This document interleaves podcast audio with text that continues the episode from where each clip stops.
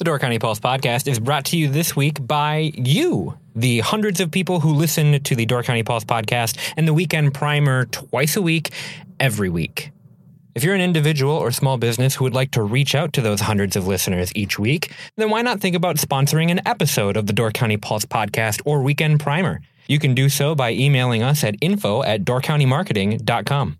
From all of us in Door County and across the United States who check in every week to the Door County Pulse podcast, we look forward to hearing from you very soon.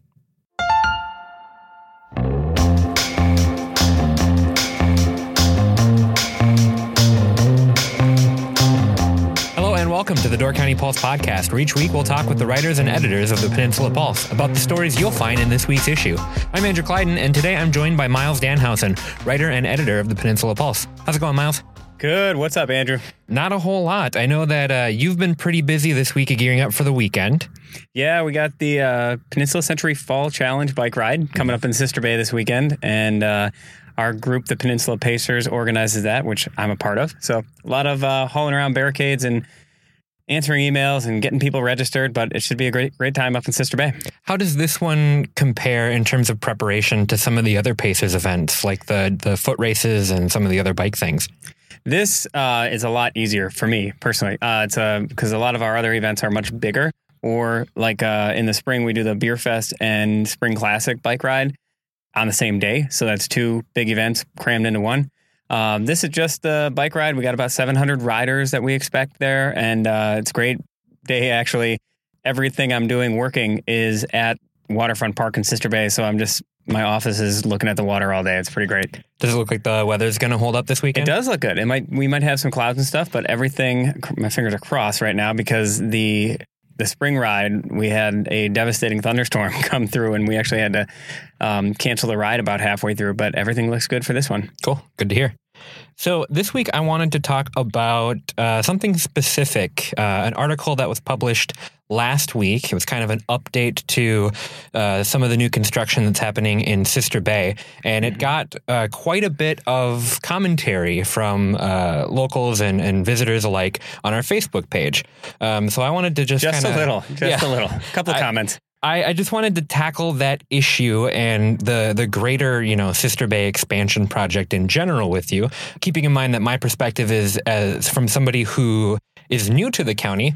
Um, I didn't know Sister Bay before its big expansion. My first time in the county, it was actually under construction.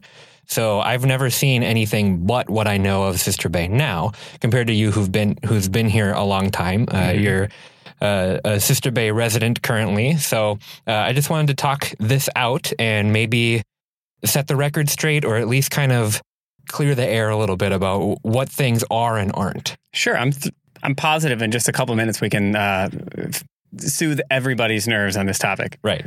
So uh, let's start from the beginning. Uh, the article was about a new hotel that's being built. Is that correct? Yeah, it was. Um, I mean, it's not necessarily new news. It was an update to a um, article that came out last winter, really as a just that the developer of a hotel proposal next to Chop Restaurant in Sister Bay, uh, where there's an empty green lot there now, um, came forward with plans and. Those were approved, but then he came. He took a lot of feedback from a lot of negative feedback that people gave him, and also feedback from the Sister Bay Plan Commission and came back with a slightly revised plan. And that's what kind of resparked this discussion, at least on social media and and really in the bars and coffee shops of Northern Door County. Sure. Okay. So, what exactly is this project? It's a 40 unit hotel development in downtown Sister Bay. In parts, it goes up to four stories tall, and it is between Chop Restaurant and the Sister Bay Bowl. And the, the bulk of this project is the the hotel. There are also a couple of small retail lots on that same plot of land. Okay. Is this project unique in in terms of its size or the amount of rooms in it or even its location? No. The hotel, because that lot has sat empty for many years now, um, probably 10 years, I would guess, that since, maybe less than 10, maybe like eight or nine years since they tore down what was there, which was the walkway shops, which previous to being the walkway shops was a master freeze warehouse. Um, so it was never a particularly pretty building. But in, in terms of size and scope, The Helms Four Seasons Hotel, which was torn down in Sister Bay to make way for Waterfront Park in 2007, that was 42 units. Other hotels that are over 40 units in Sister Bay include the Birchwood Lodge, Scandinavian Lodge, um, Open Hearth Lodge, and the Pheasant Park Inn. Almost every community in Northern Door County has a major hotel in the center of downtown. Um, we are just so used to it that that we don't think of those as these big major hotels. But basically, the the entire village of Ephraim, their entire business base is hotels. Many of them fairly large, places like Pine Grove, Edgewater. Most of these are right up on the highway and they go up a few stories right on the highway. There's no setbacks. Fish Creek has the Homestead Suites, which is probably year round the highest occupancy rate in the county, and that's right downtown. Julie's Motel, right downtown. Egg Harbor has, since the mid 80s, had the landing right in the middle of town, and also the Newport Resort since the late 90s. And then on the northern end, you also have a number of uh, slightly smaller, probably 20 unit to 20 to 35 unit hotels on the north end of the village. Bailey's Harbor has a beachfront inn right in the middle of town. I think I nailed them all. Even Jacksport has its hotels are right in the middle of town, and so does uh, Ellison Bay. So it's not, and Sturgeon Bay, of course, has many large hotels right in the center. Now that we know what this is, let's talk about what it's not. So, a lot of the discourse seems to be around uh, why a big hotel instead of something else. So, for instance, why a big hotel and not, say, a green space or a public space?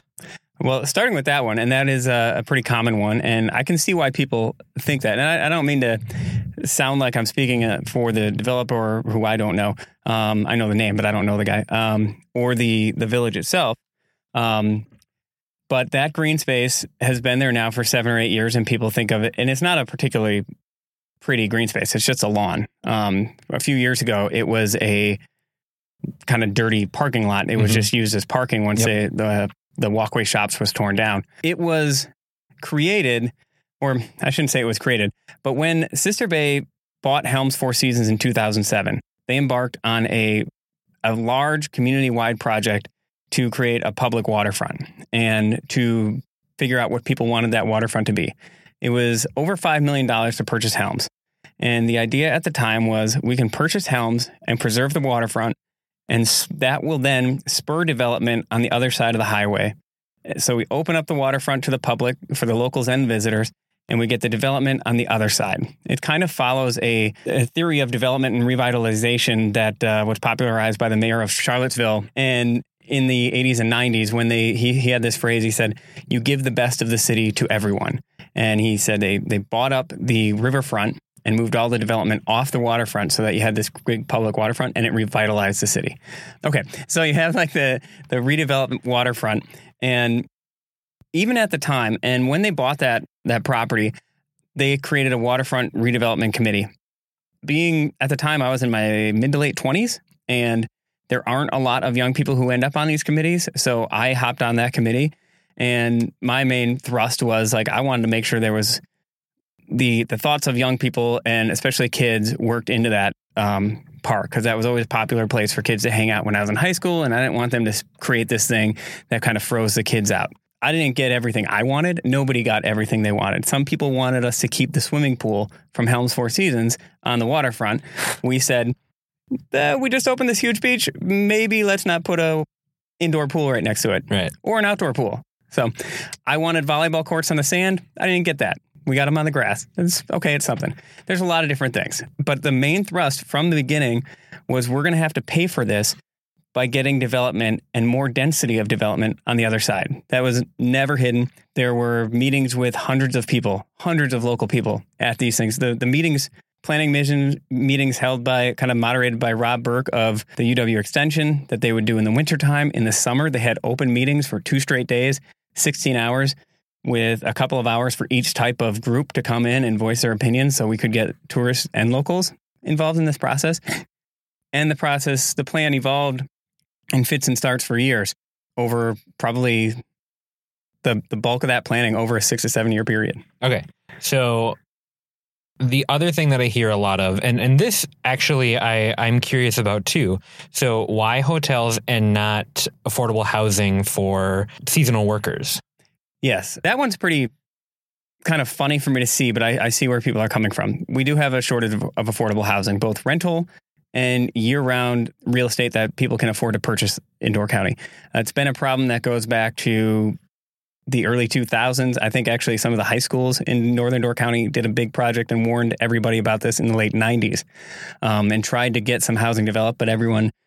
Everyone wants the affordable housing. They don't want it next door to them. Right. Um, and when we say affordable housing, we're not talking projects. We're just talking about something that somebody can afford to buy. Mm. It's like it's it's the people, it's all of our neighbors anyway. I mean, I don't think people are arguing that we should have affordable housing in that location, but they're saying we need to tackle affordable housing. Well, the the difference is it's not it's not a private developer's job to solve that problem. Sure. Um, it'd be nice if they did, but you know, it's not an either or. Like we can have development and also um, address the affordable housing problem. Like just because we do development doesn't mean we can't address education. Like uh, it's it's not binary. Right. Well, and I, I had read an article last year about uh, a, a project that was being developed to bring affordable housing into Egg Harbor. Person was looking at bringing up these like small, I don't want to say trailers, but like these small um, rooms basically that people could live in. So it, it's it's something that's on the mind of a lot of people up here. Um, the other concern that I see brought up, r- pretty much hand in hand with the affordable housing, is parking in Sister Bay. So you had mentioned that this used to be a dirt parking lot before CHOP was built up on it. Why a hotel instead of more parking for the city? That's a more understandable concern. Personally, as someone who lives in Sister Bay, I don't totally buy into the oh we don't have enough parking, I can never park argument. I go through Sister Bay, I eat out a lot, I go to bars a lot. I never have a problem parking. Yes, you might have to go around the block. You can't just pull up exactly at the store you want to and park right in front like we're used to. But Mill Road, and I take pictures almost every time I go down and on busy days, there's always parking roughly one block from the center of Sister Bay on Mill Road. But with this hotel, you're going to add 40 more rooms. And let's say a 40 room hotel probably needs five people a day to working to run it. Um, and I, I take that number just based on having grown up working in hotels. Uh, you need a couple of people cleaning rooms, a couple of people at the front desk. And so you're going to have to bank on those 40 guests on peak season, at peak occupancy, plus their employees parking, and you're adding that to the downtown area. So they are putting in 30 parking spaces. You, so you still got a, a gap there. And Sister Bay kind of created this problem when they started relieving the parking um, requirements for businesses downtown about 10 about the time of that waterfront redevelopment. And I'll I'll get into that in a second why they did that. But Sister Bay is going to have to address that. That might come by adding parking on Spring Road. It in my opinion, they should be looking at moving the town shop that is in the former fire station, which is right behind the library, right in the middle of downtown. Town shop probably doesn't need to be there. It wasn't there until they built the new fire station about 15 years ago. So if they turned that into a parking lot, you'd solve almost all those parking problems right there. You'd probably be able to add 75 spots. Sure. The other thing is people say, well, we're not doing something about parking. There's actually far more parking spots in Sister Bay today than there were 10 years ago. The, all the parking along the waterfront by the beach wasn't public parking when it was Helms Four Seasons. That all, there was all full of buildings, full of buildings, all belong to Helms Four Seasons. That alone is about 60 to 80 spots. Plus, they have lined a lot more spots on Mill Road. Plus, they've added parking behind Chop as public parking. And then there are a lot of other little parts throughout town that they've added some spots. And then the, the parking behind Berto's garage on the north end of the village is largely empty most of the day. We'll send the drone up once in a while. We did it during the bike ride last year, and nobody's parked back there. So, Do you think the the parking issue is as big a concern as as some people are making it out to be, or do you feel like maybe it's a matter of perspective? Because I know that back when I lived in the cities, it was pretty much assumed that you would drive around, find a parking spot, and then walk to your destination. Is that something that people aren't uh, accustomed to, or maybe not wanting to do on vacation? I think the people on vacation don't think about the parking that much. My anecdotal response to that, I haven't done a survey, but I ask a lot of people. Having lived in Chicago for six years, I understand the perspective. When you're local, when I grew up here, I was used to walking out my door, going about 10 steps to my car in my driveway, and driving my car directly to where I want, was going to work or where I wanted to go and frequent that business. And I would park as close as I could to the front door of the pig or as close as I could to the front door of anywhere I was going.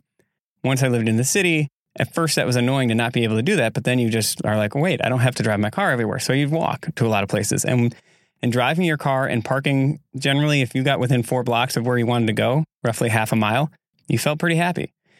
Most of our guests are coming from Milwaukee, the Fox Valley, Madison, and Chicago. They're probably pretty used to just walking, and most people want to park. It, it only takes roughly five, six minutes to walk from one end of the village of Sister Bay to the other. If you're a slower walker, let's make that 10. It's not that big a deal to me. I understand if you are not as mobile or if you're more elderly, like my parents. If it's my parents, I drive, I drop them off, and I go find the parking spot. I mean, and that's normal in most places in the world. I mean, you can't have perfection. If you go to Michigan, people park. There's not even parking lots really. You might um, they have these beautiful long sand beaches that basically stretch the entire coastline. There's no parking right by them, and you got to hoof it down the bluff side and carry all your stuff down to the sand, probably half a mile to a mile.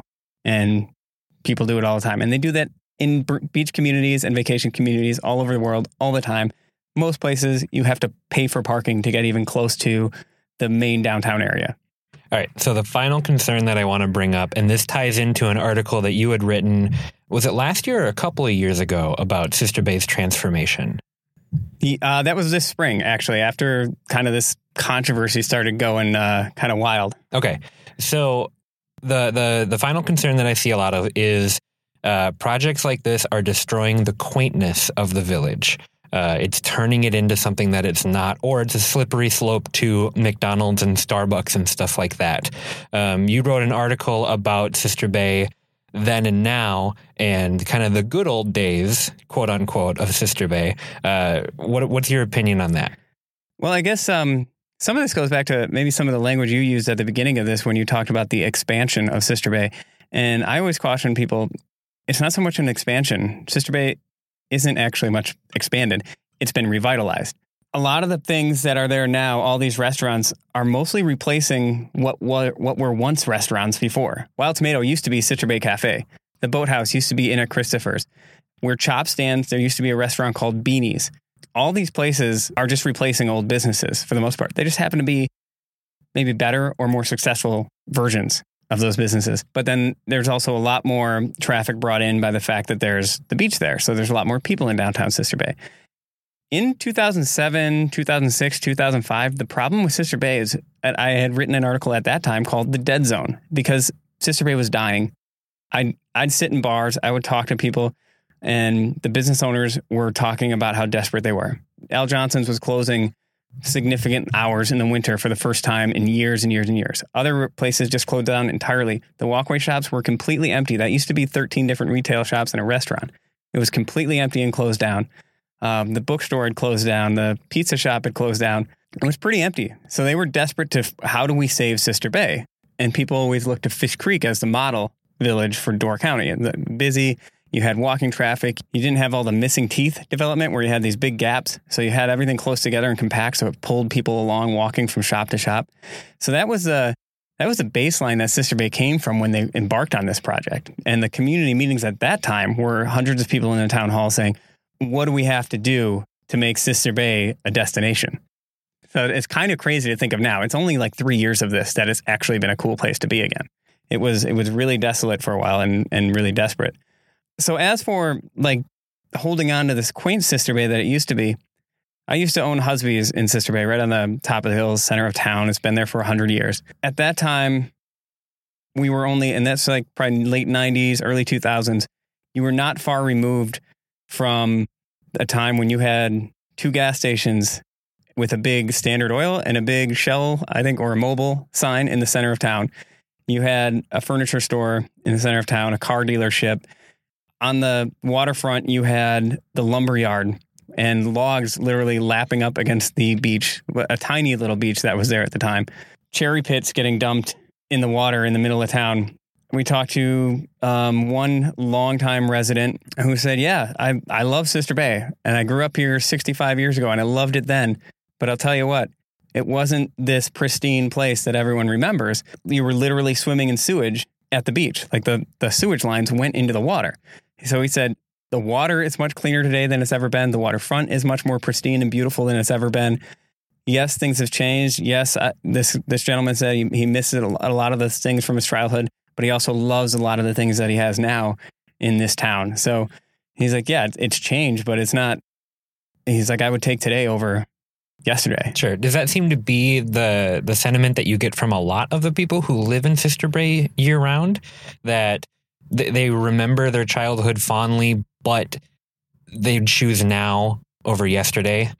I think most people who have been through the whole process, especially if you've been involved in the business community, like if you were uh, even waiting tables or bartending like I was through most of it, or if you owned a business like I did for part of this stretch, you you have that perspective if you've been there long enough. If you didn't work in those industries, you might maybe miss that small town a little bit more. Although now being out of those industries, it's really great to have restaurants that are open for much of the winter. I mean, it used to be Husby's Bowl Bayside was, and maybe JJ's for part of the week through almost the entire six months of winter. And now there's all these great restaurants that stay open for a, a large chunk of the off season, which means more money in people's pockets. So hopefully that helps to combat the affordable housing problem. Now, that hotel, I mean, it is different. I mean, there's no doubt about it. It's a, it's a larger building. It's it's kind of jarring when you see that idea of a four story building in the middle of Sister Bay. But that the allowance for that, that's what the zoning code was written for and rewritten for in when we were at the depth of our kind of desperateness in the mid to like 2005, 6, 7, 8, 9 range. It was to spur development and actually get someone to invest in the town. You do have to allow for a little bit more height and a little bit of flexibility so that they can make the nut off of an expensive piece of property. So that's been written in the rules and basically was part of the plan for 10 years. It's not like a, a new thing. This isn't something that's been pulled in at the last second or done specifically for this guy. And, and unless there's some sort of major effort to rewrite it again, there's a couple of other plots in downtown Sister Bay that would will probably end up with large developments like that as well. Are there any other takeaways from this whole topic that you want to share? I know that as we were going through the Facebook comments and stuff on the on the update article, uh, you were doing your part to link to other articles and try to explain things a little bit more fully, um, just to help people kind of grasp the whole concept in its entirety. Is there any other takeaways that you have for us? Yeah, I mean, all that said, that all that perspective I just gave that doesn't mean that someone shouldn't be against it or or that they should be for it. I mean, it's a subjective thing. You just may not think that Sister Bay needs to be busier. As somebody who knows a lot of people who need to make money, I I don't mind it. I don't mind putting up with the traffic. I timed it driving from Jerry's Flowers to Berto's on a Saturday at one o'clock in the middle of summer. It took me five and a half minutes. I'll take five and a half minutes if all my buddies are making a lot more money and can actually afford to pay their bills and maybe they can afford a crappy health insurance plan and one day get their foot in the door at owning a, a home. Like that's when I'm stuck in traffic, that's what I'm thinking about. And I know not everyone can do that, but you can still like not think that hotel is necessary. Maybe you just don't think we need more hotels up here. If if there's any community that could make an argument for one, it would be Sister Bay because it's got the highest occupancy rate in the county at peak season. It's about 84% in July. So Sturgeon Bay, on the other hand, which offered millions of dollars in incentives for hotel, has about the eighth highest occupancy rate in peak season, um, roughly in the low 70s. And it's actually been dropping. Like Sister Bay, you could say that like on those peak weekends, there'd be a lot of overflow. And their room rates and their room tax returns and their um, number of nights per month has skyrocketed since they did this redevelopment. It's up 23% since I think 2016. So people say that all this development is killing Sister Bay. No one's going to want to go there anymore. All the data says more people than ever want to go. And the traffic, despite all these people posting about it, all these locals posting about it, has not turned anyone off from going to Sister Bay, just like it's never turned anyone off from going to Fish Creek. There's always that comment we don't want to become the Dells. I don't want that either. And I don't think anybody really does. I don't think that's the end game of this. I mean, Sister Bay is roughly the same size as it was 25 years ago. It's got basically the same number of buildings. It's actually got fewer commercial businesses than it did 20 years ago. It's just that things were so bad for so long in that middle part that everything seems shocking to people now. Well, and I think the other thing is you weigh you weigh the pros and cons and you try to find some sort of middle ground, but it's like the busier a place is, the more successful the businesses are going to be. If the con to that is less people are going to want to go because it's so busy, then less people are there and the businesses don't do as well and businesses start closing down and people don't want to go because there's nothing to do. So is it like trying to shoot for this perfect middle ground where it's like it's not busy but the businesses are doing great and people are coming but not too many like it, it's it's this world that that doesn't really exist yeah it's a tough spigot to moderate on that I mean you don't you can't just turn it down a little bit and ideally people slide into other communities you know right now sturgeon bay is um, down a couple of percent with their room tax returns. Last year, Ephraim was down just slightly during some of the peak season months. And maybe that was because people were looking at Sister Bay and saying, I want to stay there. Next year, there's going to be a big problem because Fish Creek's going to have a ton of construction. Is that going to hamper their occupancy rates? And then you might hear people from Fish Creek clamoring that they need to do something to, to and you do already see that people in Fish Creek saying they need to do something to, to keep up with uh, Sister Bay. So there's always that give and take. Towns go through these ebbs and flows. Bailey's Harbor is kind of hot right now. And for most of my life, it's been a really quiet town that people used to go, oh, back in the day, Bailey's Harbor was hopping. And I'd say, what? When? How could that possibly be? Um, they'd tell stories about how great the fluorine used to be and how there'd be bands all over. Um, now it's come back with the brewery and, um, you know, with the Pulse moving over here and bringing 20 people here every day. A lot of investment in the town, uh, Chives and, and other places than in the 57 Depot where half of us grab food yeah, um, and eat their amazing sandwiches. Yes. It's weird to say like, oh, I'm going to go get a gas station sandwich for lunch, but yeah. they're they're deli sandwiches and they're, they're amazing. Fantastic. So there's always a a spin on Egg Harbor used to be a great nightlife town. It used to be the place where you go see live music in probably the mid 90s. Now nobody ever talks about going there for live music, but there's these towns kind of take have their like their ups and downs and maybe people maybe we'll get too busy in Sister Bay and, and people will start flowing elsewhere and discover new places in, in the county. But and, and there are legitimate issues involved here on how they should develop or, or what they can do for parking or what the long term game is. It's just that it's it's what I try to do, at least moderating our Facebook page and, and, and what I've written is just say, make sure you're not confusing subjects. Just because somebody's building a hotel doesn't mean nobody cares about affordable housing. And it doesn't mean that we can't address that as well and that the village shouldn't be addressing that. They definitely should. All the communities up here should. As far as problems go, we could have something a heck of a lot worse than affordable housing to address. I mean, we don't have crime issues and we've got great schools. Like, we should be able to round up our energy and come up with a decent solution for that. And the Door County Economic Development Council, to their credit, is actually undergoing a survey. Hopefully, this effort actually results in something tangible. There's been a lot of talk about affordable housing for my entire adult life, very few tangible ways to address it. Although I will say, like when people talk about affordable housing, Sister Bay is one of the few communities that has done anything regarding affordable housing with the they had the apartments behind the Piggly Wiggly that were built 30 years ago and the low cost homes built behind that, which they had to do special zoning for and get a a special developer up here that has caused other issues, but it has.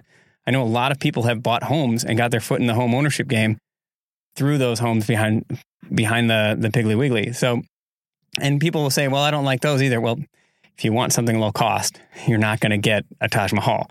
So, it, like I said, Sister Bay has actually been has been attacking both of these things. Maybe people just need to pay attention more and get involved more. Well, one one quick aside before we wrap up here, you mentioned the Piggly Wiggly, and we, and we also just reported that Piggly Wiggly is going to be expanding.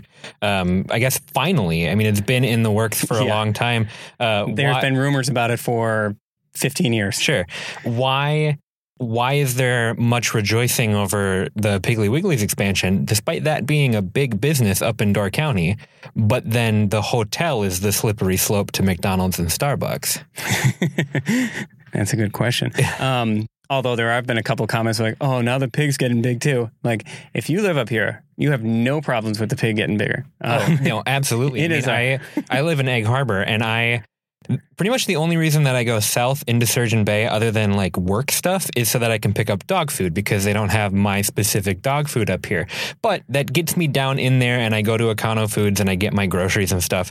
But it's like my only other option is Main Street Market in Egg Harbor, which is great. It, absolutely, but it's not the kind of place that you can go and stock up for your two week grocery haul. Right. Um, you you really want to go somewhere like a bigger grocery store with the with lower prices. Get, the pig is the same way. I mean, if you don't have the pig, then where do you where do you go? Main Street is your next big shop, and that's still thirty minutes south of you. Yeah, I mean, it is, and and the folks at the pig, and they're great people. I don't mean to like knock any of the staff or the the people who work there or the owners. It's just that Sister Bay, it, it was built too small to begin with, and uh, it's cramped, and there's it's even as I talked to Tom Nesbitt, the the owner, as we talked about this development plan and I said, "Hey, no offense, but uh, nobody's going to be sad to see the old pig disappear." And he said, "Nope, no offense taken." Because like I know how it is. If you're going to the pig, you're not going there to shop and enjoy your experience. You're going in there to get what you need, find it, and get out as quick as you can.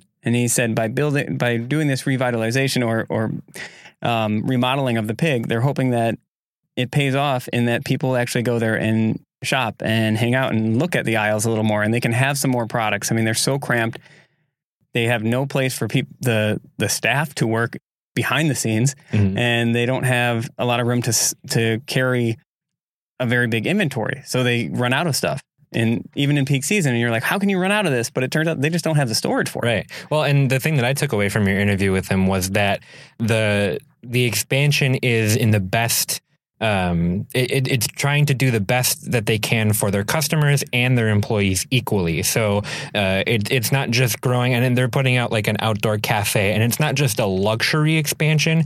It's it's really trying to give breathing room for everybody. Yeah. so that the pig can be the town grocery store and not just a quick stop. Yeah, and it's so those aisles are five and a half feet wide. They'll, those will expand to seven. And if you're in an aisle and there's somebody coming the other way, it's really tight to get both carts and people through, let alone have, be able to stop and look at the shelf.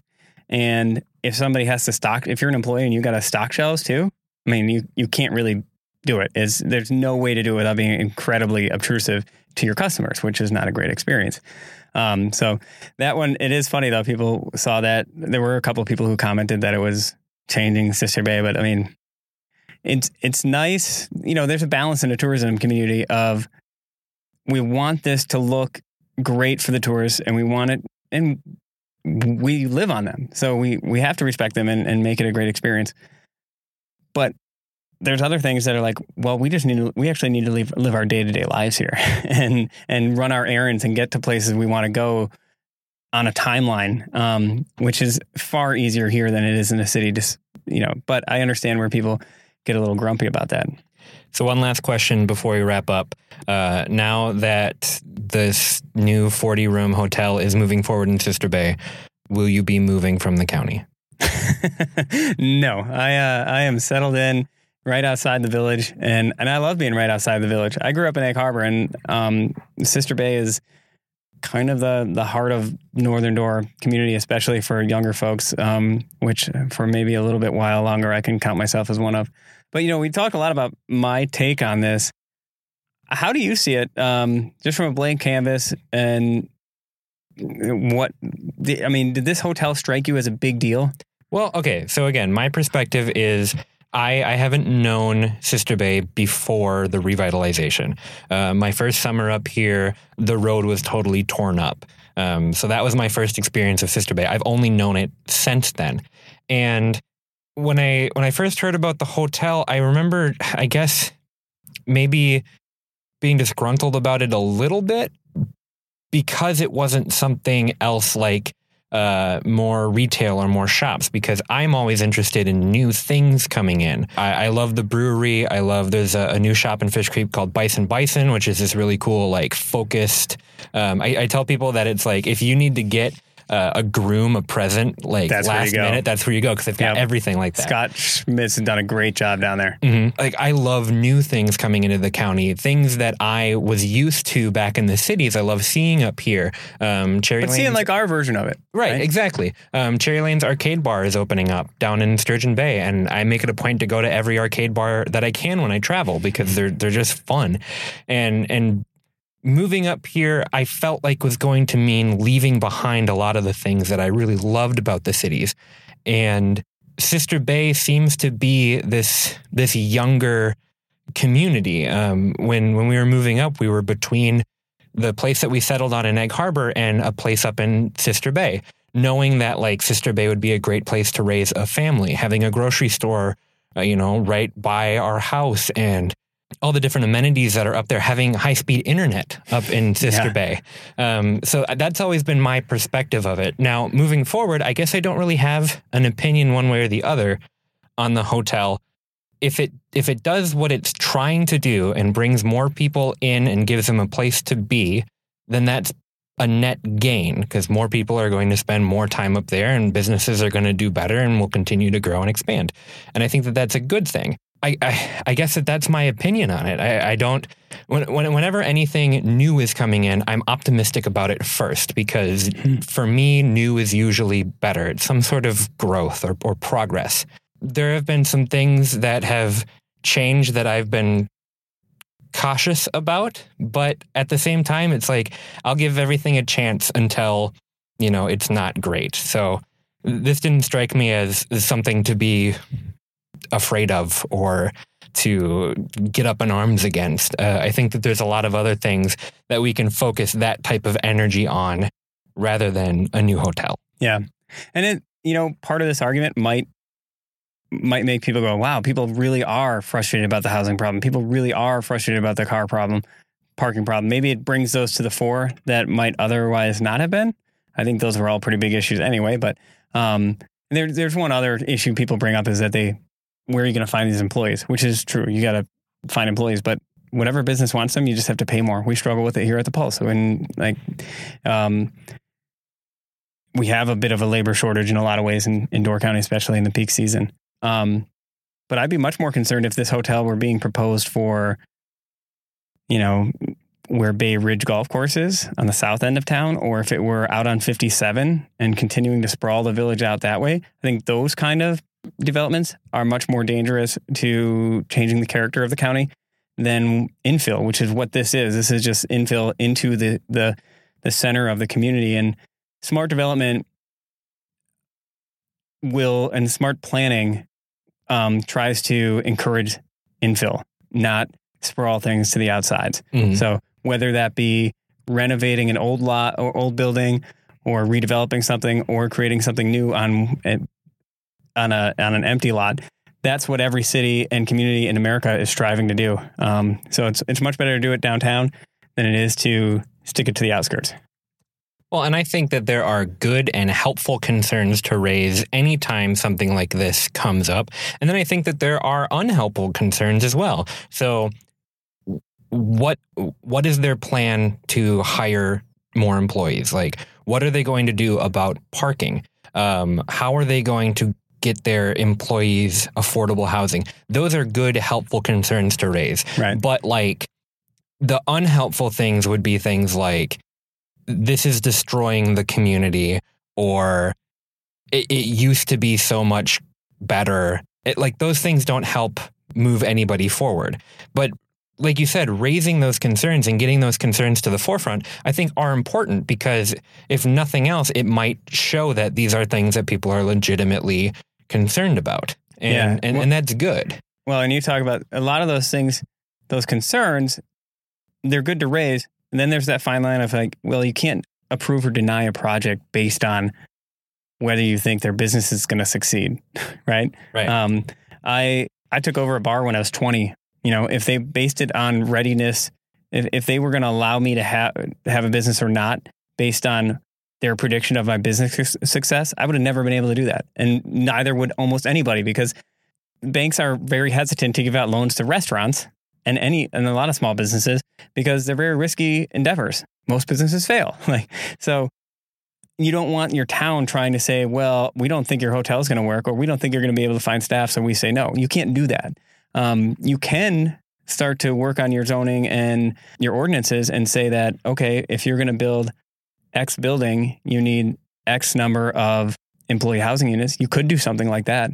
You could do, if you're building a condo and you're it's 40 units, you, you know, some cities will do something like for every 40 units, you have to have one affordable housing unit that's available for X price. I mean, they, you could do something like that. No town up here has done that, but those are actual options you could you could start to do. It's too Right. late for this particular proposal, and that's on everybody else. That's not on the developer or the town now. It's on people who didn't come forward and, and push for this in the past. Well, and that that way of going about it is I mean, quite frankly, it's the more logical approach to be like, if you want to do this, then you must do this as well. That makes a lot more sense than you can't do this because this is a problem. Like that that doesn't make any sense. There's no correlation. But if it's like if you want to build, then you have to supply XYZ, then I, I think that that's a way forward. Yeah, and I it, like if I could hop in a time machine, get in my DeLorean, and go back to like 1970, I would pushed hard for an ordinance that said like any any development on the water, you have to have public access along the water. And you, you know, with the goal of eventually having people be able to walk up and down the entire peninsula, just like you can in Oregon, just like you can in so many beach communities, just like you can in Lake Geneva, where you can walk all the way around through everybody's yard along the water. People still own the waterfront, but there's public access to walk around. I do. You could do something like that. You could ask. You could mandate that if you build a golf course, you have to have a public trail around it, and it would actually benefit the golf course because public trails are more valuable than golf courses for home ownership. But I'm going to go down a whole other rabbit hole. But there's tons of options for this. Um, but you have to do it proactively. You can't suddenly throw this all on one developer. Sure. Well, I think that that's just about going to do it for us this week. Thank you so much for chatting with me about this. Uh, part of the reason I wanted to bring you in in the first place is just so that I could learn a little bit more about it too. Um, I don't want to be trolling through Facebook feeds and being like, "Oh, this is silly," but not having the full story. And I think that even if I disagree with something, I want to know as much about it as possible. So I, I I hope that this is helpful for listeners. I hope that uh, at least a little bit more depth of understanding is appreciated. Um, Yeah, I hope what I said made some sense and had some clarity to it. I know there's a there's roughly 20 years of history there trying to cram in into uh, each sentence, but uh, um, yeah, I think we've exhausted my voice. So cool. thanks for having me, Andrew. Thanks a lot, Myles. We will see you again later. These stories and more will be available in this week's issue of the Peninsula Pulse, available throughout Door County. Don't forget to subscribe to the Door County Pulse podcast for your weekly Pulse picks, interviews, and exclusive content from the Peninsula Pulse. Thank you for listening. We'll see you next week.